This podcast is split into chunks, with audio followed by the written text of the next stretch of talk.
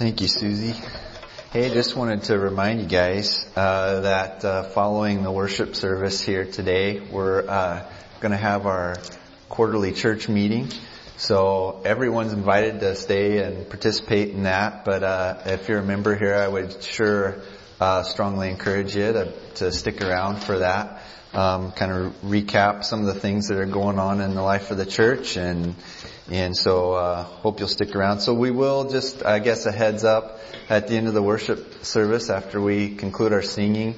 Um, we'll we'll transition over pretty quick into that quarterly meeting. So um, so if it feels awkward, like we're just kind of uh, not doing our normal hangout stuff, um, that's why. So well, we've been working our way through Exodus, and uh, we've uh, kind of um, taken a little extra time here in this particular portion of Exodus in chapter 30 as we've uh, come across the uh, altar of incense.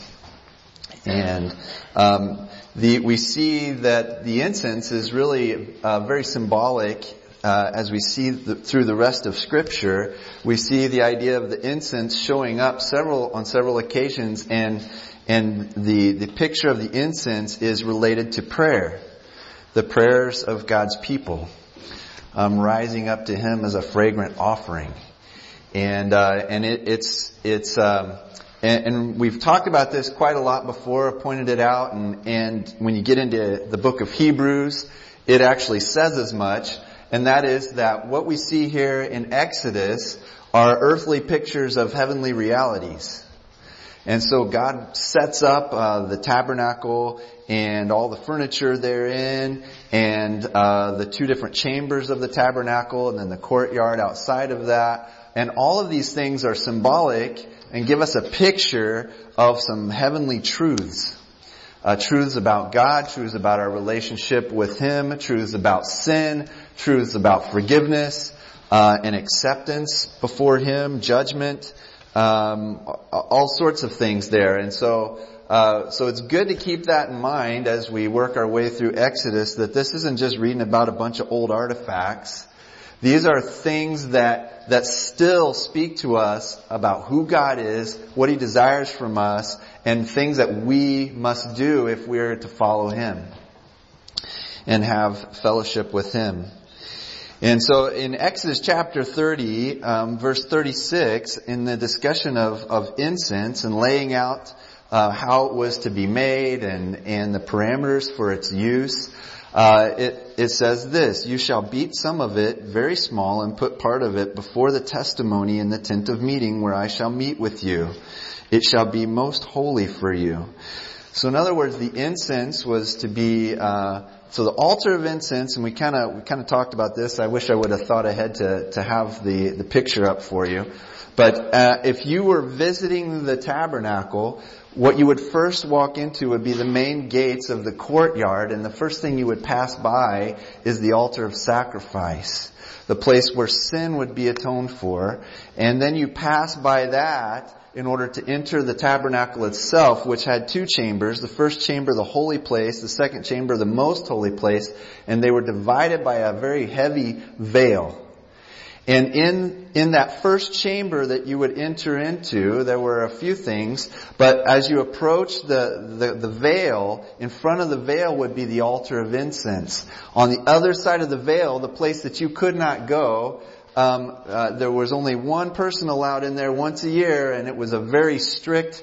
Um, there were very strict uh, uh, uh, uh, parameters for the priest to follow who would go into that most holy place. But the altar of incense would sit right in front of the veil, and on the other side of the veil is the Ark of the Testimony or the Ark of the Covenant. And on top of that Ark, which we call it the Ark, but don't think like uh, Noah's Ark here, much smaller than that. Um, think more of a, a, container, a box, very ornate, um, but it, uh, essentially a box where in, within that box is contained the um, uh, the um, conditions uh, of the covenant, the the testimony, the the the covenant that God has with His people the parameters of that are contained right there within the box. And then on top of the box is the mercy seat. And so the picture we have of, of the Ark of the Covenant, uh, the, where the testimony is, and the mercy seat on top of that, really is a representation of both judgment and mercy. Because the covenant, the testimony itself, it really points out the flaws of humanity. Here are the conditions of, of, of maintaining relationship with God, which really says you fall short, you fall short, you fall short, you fall short, you fall short, you fall short. But on top of that is the mercy seat, where a sin would be atoned for for the people once a year. And the mercy seat gives us a reminder of God's forgiveness, of God's mercy extended to sinners. And so the, the Ark of the Covenant, or the Ark of the Testimony and the mercy seat on top of it remind us of both God's judgment and His mercy, God's wrath and His forgiveness. And on, and so between that and the altar of incense was this thick veil that we could not pass through. Uh, that no one could go through except that one time a year, and even then, only one person who was qualified to do so. And and so the altar of incense then standing before the that ark of the covenant and the mercy seat where God's judgment and wrath are represented his as well as his mercy and forgiveness is, is the altar of incense which gives us the very picture as we see through scripture of, of pr- the prayers of God's people rising to Him. Now this is all very significant because when we get to the New Testament and the coming of Jesus, our Messiah, the one who laid down his life, the perfect sacrifice for humanity, then, then figuratively speaking, symbolically speaking here, as you walk into the, the courtyard uh, uh, of God, what you encounter is the sacrifice of Jesus Christ. One sacrifice good for all of humanity, all those who would accept Him by faith, that your, your sins are atoned for at the cross through the blood of Jesus Christ. And so as you, and not only that, but, but the scriptures even say this clearly, that when, the moment when, when Jesus died for you and I, the very veil that separated humanity from, from, from uh, the presence of God in the temple, that veil was torn in two, literally, not figuratively, literally, and it was torn from top to bottom. God coming from heaven to earth to forgive sinners. And because of that, now we have been given access to God. And the altar of incense and the scheduled burning of incense was a reminder, uh, is a reminder to us that our, our prayers to God should be a continual thing. That we should walk, as the scriptures say, that we should be continually in prayer. And, um, and cultivating a lifestyle of, of walking with God uh, both in hearing and conversation and just being with Him. Now, Scripture gives us some very, um, uh, especially in the New Testament, gives us some very bold promises. Uh, First John chapter five, the Apostle John um, this is this is really some very bold stuff, and and I would encourage you to, uh, if you've not spent any time going through First John, I would encourage you to read through First John this week. Uh, we're just going to look at a couple verses, but First John chapter five. Um, verse 14 and 15. I'm actually going to back up and, and read verse 13 because it is extremely significant. Uh, the apostle John, so at, at the end of his letter here, says, I write these things to you who believe in the name of the Son of God, that you may know that you have eternal life. Catch that. I mean, many of us walk around and we go, well, I hope I make it in. I hope I make it to heaven someday. I hope God lets me in. But the apostle John writes to people and says, I'm writing this stuff. So the first, you know, four and a half chapters uh, of, of John here, he says, I write all this to you so that you can know that you have eternal life.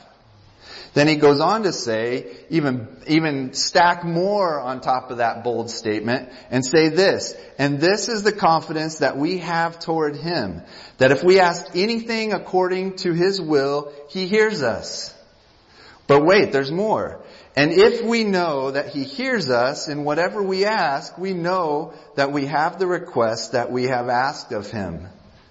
That is a bold thing for the apostle John to say. I mean, what audacity to say that, hey, if we pray, God's gonna hear us, and not only that, but He's gonna answer us. But don't ignore what John also has in there. He says, if we ask anything according to His will, He hears us. Do you want your prayers to be heard? Do you, want, do you want God Almighty, the one who moves heaven and earth for you? Do you want Him to hear your prayers? Well, John clues us into one important key ingredient. It is praying in accordance with His will. And when we pray in accordance with His will, we know He hears us. And when we know He hears us, then we also know that He's going to answer us.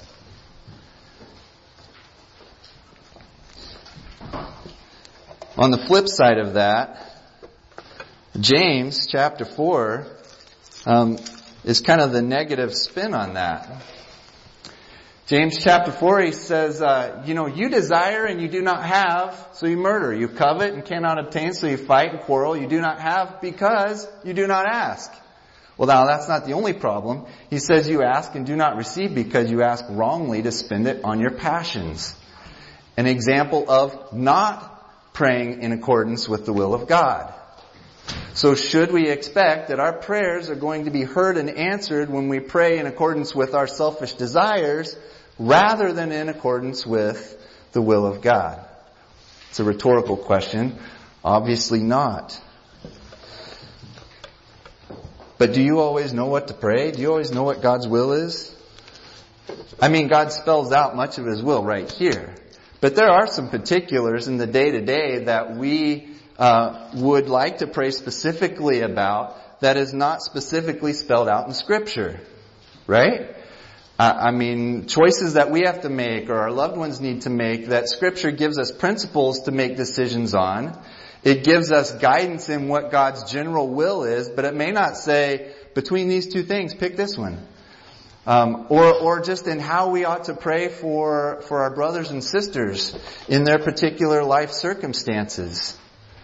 Um, we want to pray in accordance with God's will. But how do we do that? Well, I don't believe that God is um, is wanting to keep us in the dark and wandering around in some mist as if we're just grasping for that mystical um, thing that that whatever it is that floats around out there that that somehow connects us with the Almighty. But that God's desire is that we all pray in accordance with His will and that He answers all of our requests. I think that's the will of God because the scriptures say as much. So, how do we pray in accordance with the will of God? Well, there, we can look at the examples of prayer throughout scripture, but I think they all are representations of one thing that gets mentioned a few times in the New Testament, praying in the Spirit. Now, praying in the Spirit, um, you may have heard that term, and it may have had a lot of stuff attached to it. What I want to do today is take a look at what does what do, what do we glean from Scripture in the places where praying in the Spirit is actually mentioned?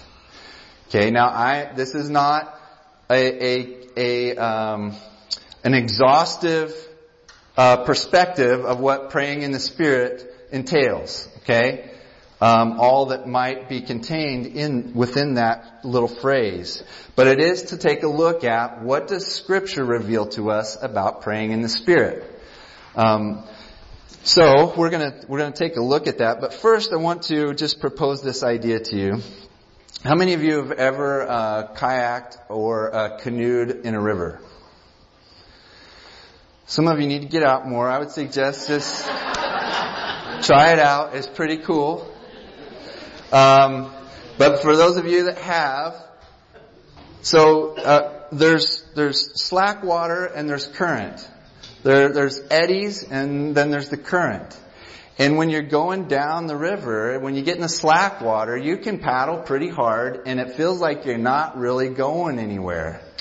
And, when, and even if you get into an eddy then, where it's sort of working against you, uh, you gotta paddle pretty good to get out of it sometimes. But when you hit the current, I mean, you, you can feel it too. I mean, you, you know, you can be in the slack water and you move over about a foot and all of a sudden you hit the current and, and you're moving, baby. I mean, the, the water's just carrying you along and, and really your, your job at that point, it's not like you're doing nothing. I mean, your job is, is kind of to stay in the current, stay off the rocks, stay off the debris, um, and to stay in the current. But you find that when you paddle, you don't really have to paddle to go anywhere because the current takes you to its destination. But you do have to be present. Um, you do have to stay in the current, and there is something for you to do there. Now, I think praying in the Spirit, that gives us a, a, a pretty good idea of praying in the Spirit. That, that it's the Holy Spirit who carries us along to the destination and, and all the work isn't on us, but it's also not as if we don't show up to it. It's not like the Holy Spirit just punches in for us and does the work and we kind of kick back. We are fully engaged in the work that the Spirit is doing in praying through us and with us. We're there, fully engaged, fully active, fully in the current, but it, the Holy Spirit is carrying us along to teach us what to pray, to even pray on our behalf when we don't know what to pray, and to lead us along in that. Romans chapter 8, verse 26 and 27 says this, uh, likewise the Spirit helps us in our weakness, for we do not know what to pray for as we ought, but the Spirit Himself intercedes for us with groanings too deep for words. And He who searches hearts knows what is the mind of the Spirit, because the Spirit intercedes for the saints according to the will of God. So when we ask the question, okay, John, the apostle John says if we pray in accordance with the will of God, that God hears us and he's going to answer us. How do we pray in accordance with the will of God? Well, the Spirit of God knows the will of God. So we pray in the Spirit and then we pray according to the will of God. So how do we pray in the Spirit? Well, um, one of the things that, that the apostle Paul points out is, you know, we don't know what to pray but the Holy Spirit does. There, there, in fact, sometimes where we don't even have words to string together as we come before the Father. But the Holy Spirit does. The Holy Spirit, the Father, Son, and Holy Spirit are in perfect unity at all times. So when we church, this is one of the beauties that, uh, one of the things that I love about teaching the Word of God is there are many of us we come from all sorts of backgrounds. We have all sorts of experiences. We have all sorts of struggles. I mean, there is a great diversity in here represented. And yet, there is one Word of God, one Savior, and one Holy Spirit. And as the Word of God is delivered to you, that one Word coupled with that one spirit knows exactly what you need to hear and how you need to hear it and how you need to understand it. And so the Holy Spirit is at work to teach each one of us, even though we come from all these different places, we can operate in unity because the Holy Spirit knows all the particulars and He is Himself unified with the Word of God and with the Father and the Son, our Savior. So we don't know what we ought to pray for, but the Spirit Himself does and intercedes for us sometimes in groanings that are too deep for words.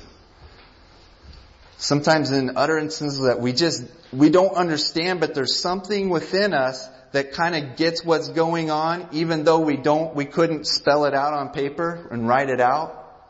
That we know God is doing something and we can sense the Spirit of God moving us in prayer even though we don't exactly know how to put words to it.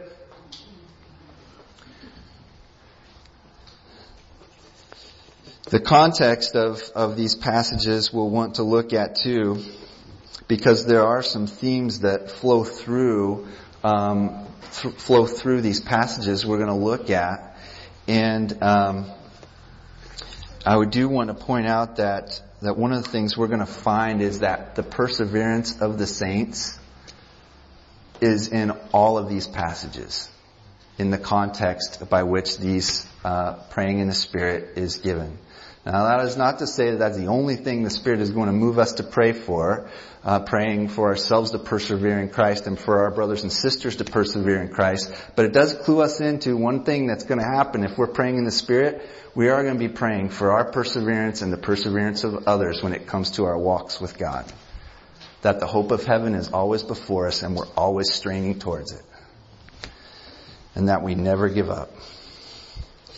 In fact, the word here um, in, in, Romans chapter 8, where it says the Spirit helps us, uh, that, that word means to lay a hold along with us, to help us obtain.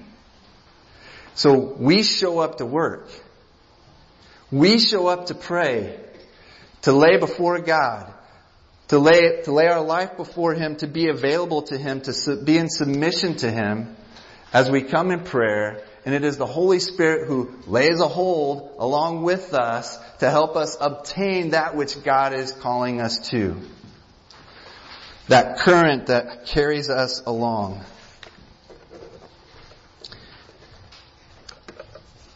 In John chapter 4, Jesus pointed out that God is spirit.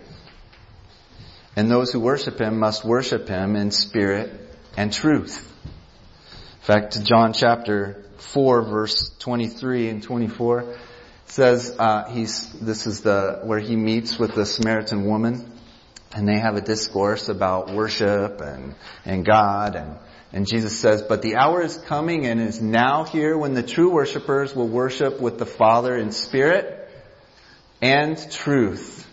For the Father is seeking such people to worship Him. God is spirit and those who worship Him must worship in spirit and truth. The two words that Jesus uh, is using there, one is pneuma, uh, spirit, and the other one is aletheia, truth. When we think of pneuma, we think uh, uh, the the sort of more literal understanding of that is the seat of who you are. So it's the seat of who you are. At the core of your being, what's present there. And aletheia just means truth, uh, according to the facts. And so Jesus says that if we're going to worship God, that we must worship Him in pneuma and aletheia, from the seat of who we are, according to the facts of who He is. And Paul even uh, in 1 Corinthians chapter 14, Paul talks about um, in a conversation there that he has about tongues, talks about praying in tongues, but also talks about um, the context of, of prayer and the body of Christ together. That he says, when I'm gathered with other believers, when I'm gathered with other people, that that it's not only my spirit that's engaged because uh, if I'm not that, and in Paul's language there, he's talking about if I'm praying in tongues, nobody can understand what I'm saying. No, no one is being built up or edified or able to join in with that when I, I'm, I'm uttering things that no one can comprehend. And so he says, I pray then it, with my spirit and my mind that together the whole being is engaged in prayer, especially in the corporate worship setting. Now this does bring to, to uh, understanding that Paul does see times where he's praying things that he doesn't quite understand. Um, that there are times when he's praying and, and words aren't words that he would understand perhaps are not being applied to it or words that others would understand. But in the context of a corporate setting, he's, he says the spirit and the mind need to be engaged here in prayer that we may all work together in unity in prayer. Now the whole of who we are, I think scripture is so woven together completely that when we talk about praying in the spirit, we're touching on all sorts of things that, I mean, this sermon could go on for days. Um, I mean, I think of things like uh, God says to love Him with our heart, mind, soul, and strength. Guess what? Praying involves the heart, mind, soul, and strength. It is bringing the whole of who we are in uh, bring, operating in the love of God, praying in the Spirit with all of who we are. It's not just our mind. We don't just show up and intellectually get engaged where we can spout off really cool words and terminologies, things that seminarians only know, and, and say a lot of these and thous, and, and, and clock out and say we're good. Prayer is engaging the core of who we are, the seat of who we are, based on, according to the facts of who He is. Now the context, as I mentioned in Romans there, has a lot to do with persevering in our walk with God towards heaven. Ephesians chapter 6, kind of a, a somewhat similar context there. Ephesians chapter 6 verse 18, um, Paul says this to the Ephesians, that we're to be praying at all times in the Spirit with all prayer and supplication. To that end, keep alert with all perseverance, making supplication for all the saints. One thing that comes to mind here with that alertness and perseverance, do you remember what the disciples did in the garden when Jesus was pouring out his heart to the Father, sweating drops of blood because he was in such anguish over what was about to happen as he went to the cross? What did the disciples do? They slept. And what did Jesus encourage them to do? Stay awake. Stay awake. Well, we have one benefit that the disciples did not have, and that is the presence of the Spirit of God with us so that we don't fall asleep. Sometimes that's literally, sometimes it's figuratively, that we don't fall asleep and just not be engaged or get apathetic about what's going on around us, but that we stay alert. That we stay alert and persevere. And also for me, Paul says, that words may be given to me in opening my mouth boldly to proclaim the mystery of the gospel for which I am an ambassador in chains, that I may declare it boldly as I ought to. There's an interesting thing. This this happens here to uh, occur at a place in Ephesians that is on the um, it's on the tail end of Paul talking about spiritual battle doing spiritual battle. And on the tail end of that, he says, praying at all times in the Spirit.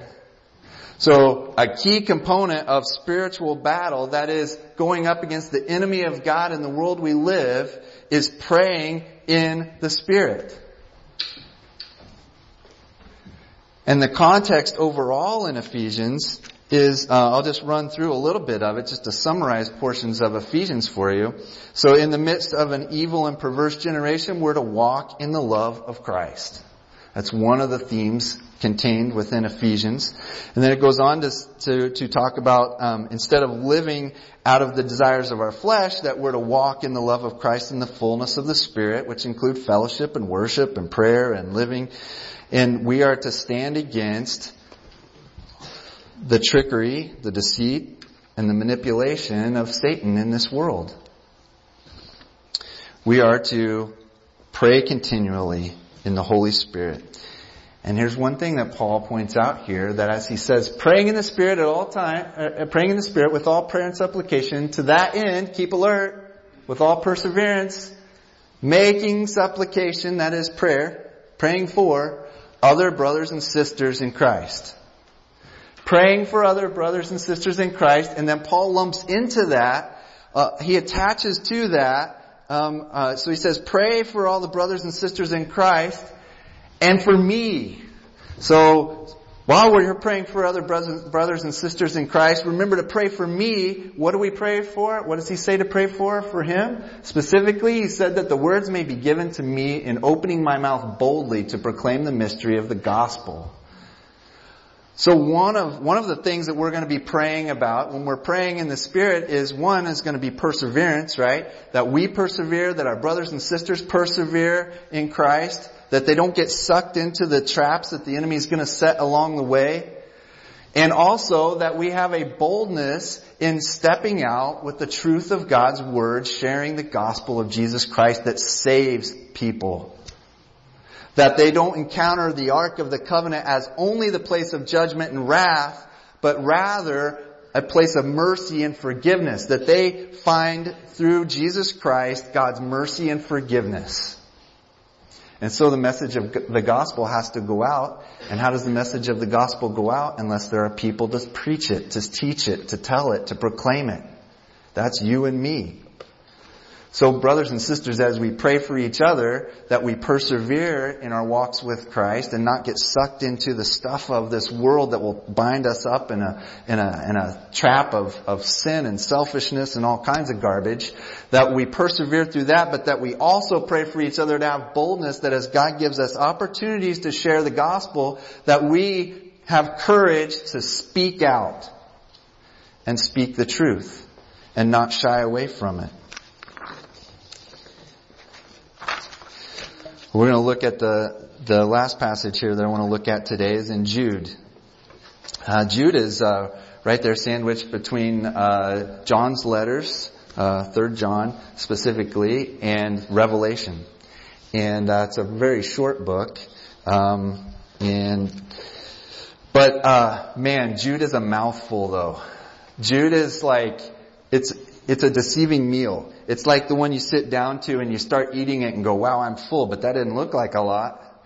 Um, that's kind of Jude. There's a lot there. So Jude, um, in, one of the things that Jude talks about here is the reality that that we live in a world of evil and sin, hatred towards God, rebellion. But we need to live not as a part of that, but in the midst of that. So we live as followers of God in the midst of that, refraining from getting sucked into it.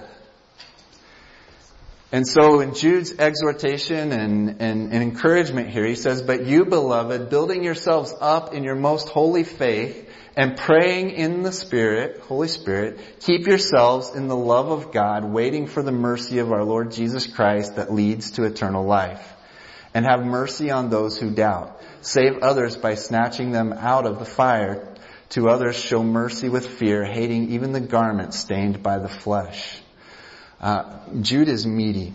So he, he just, he starts off, well at least in this part of it, he, he's giving this encouragement to believers towards the tail end of his letter here, that you, beloved, build yourselves up in your faith and pray in the Holy Spirit so that you keep yourselves in the love of God. These are, this is his encouragement that while you're living in a, an evil and perverse uh, generation, that while you're living in the midst of a world that is bent on rebelling against God and finding new ways to hate Him, that you refrain from that and rather that you, you keep yourselves in the love of God by building your, building up your faith and praying in the Holy Spirit. And then he says, waiting for the mercy of our Lord Jesus Christ that leads to eternal life. So we pray with this expectant hope that Christ is returning. Uh, Susie mentioned that being uh, sealed um, with the Spirit, the Holy Spirit, that God marks us as belonging to Him, and we have an we have eternal life to look forward to.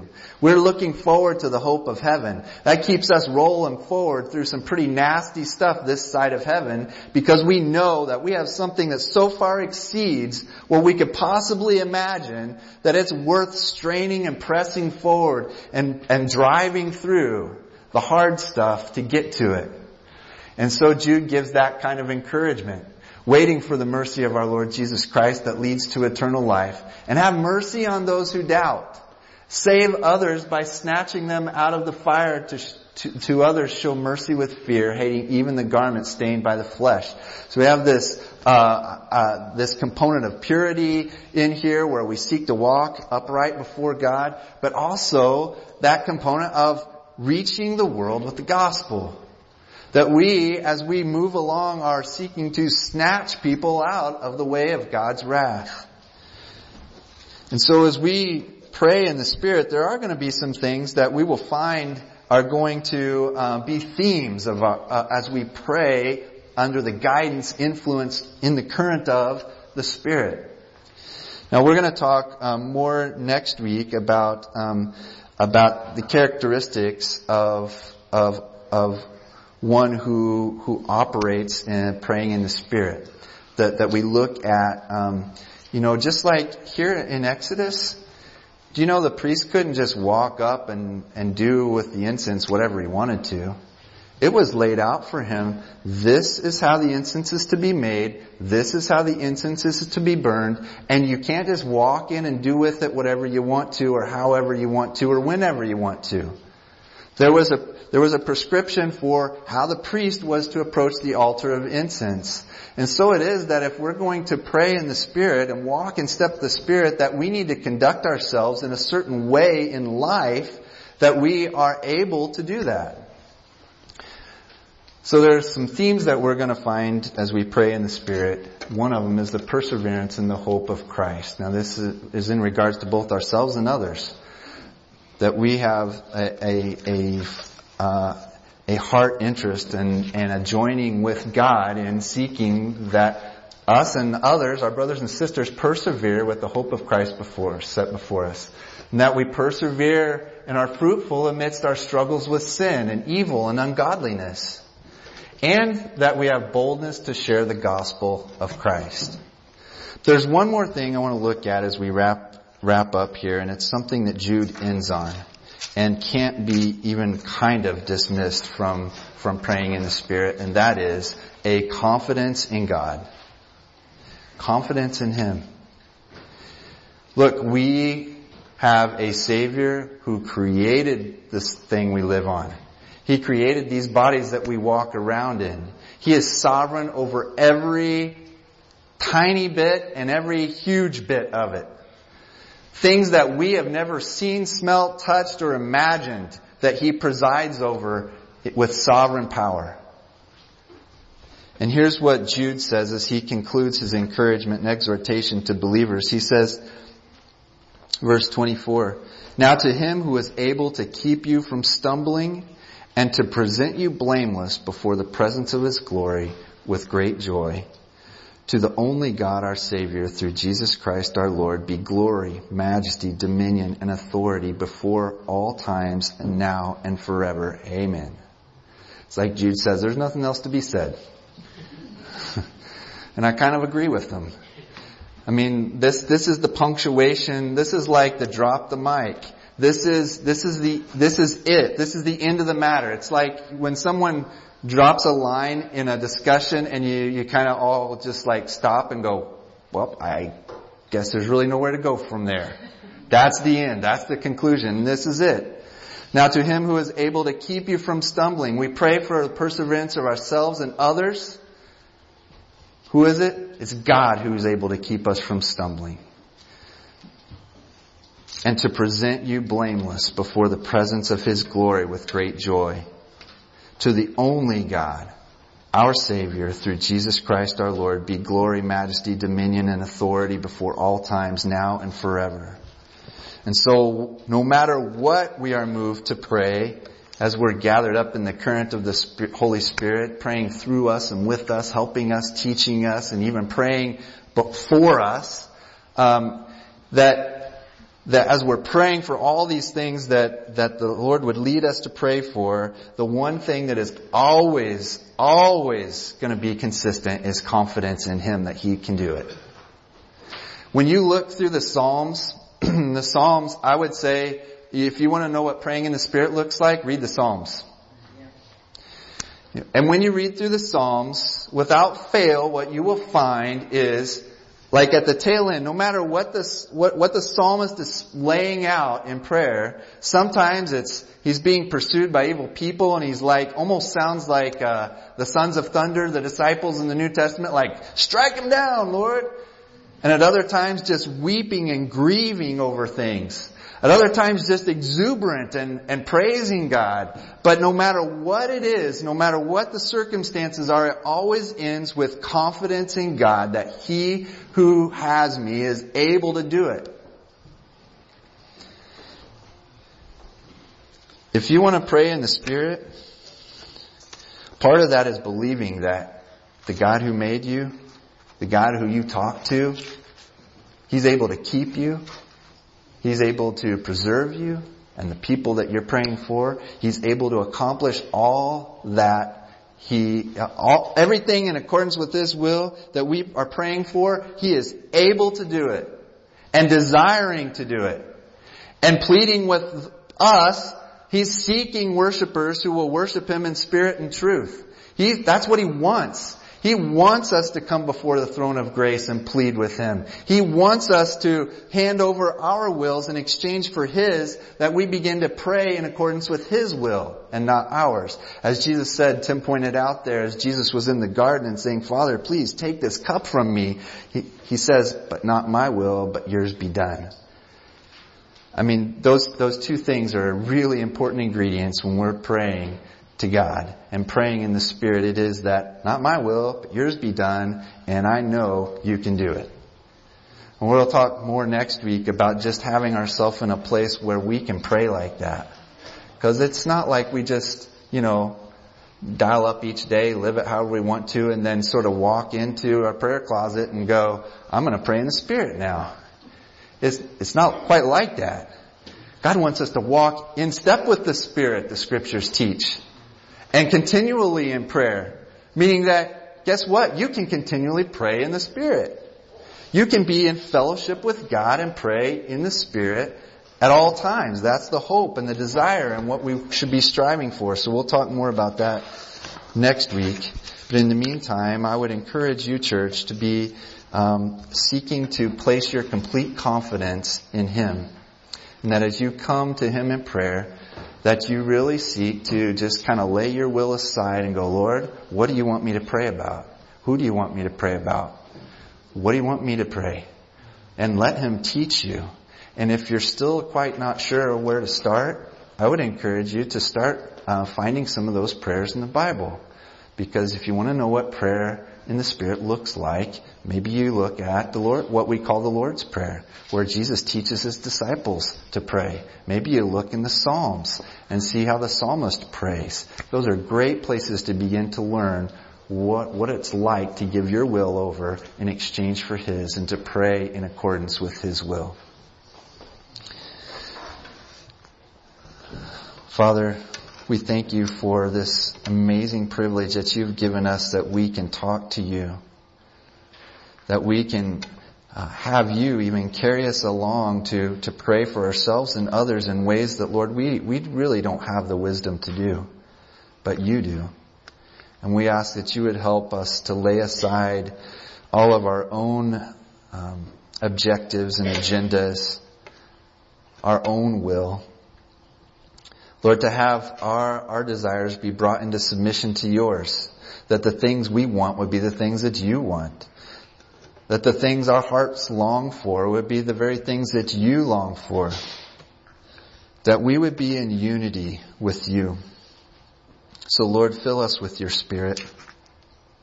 Teach us to pray. Not just the words, Lord, but teach us from the seat of who we are to pray in accordance with the truth Lord, and, and to have full confidence in you.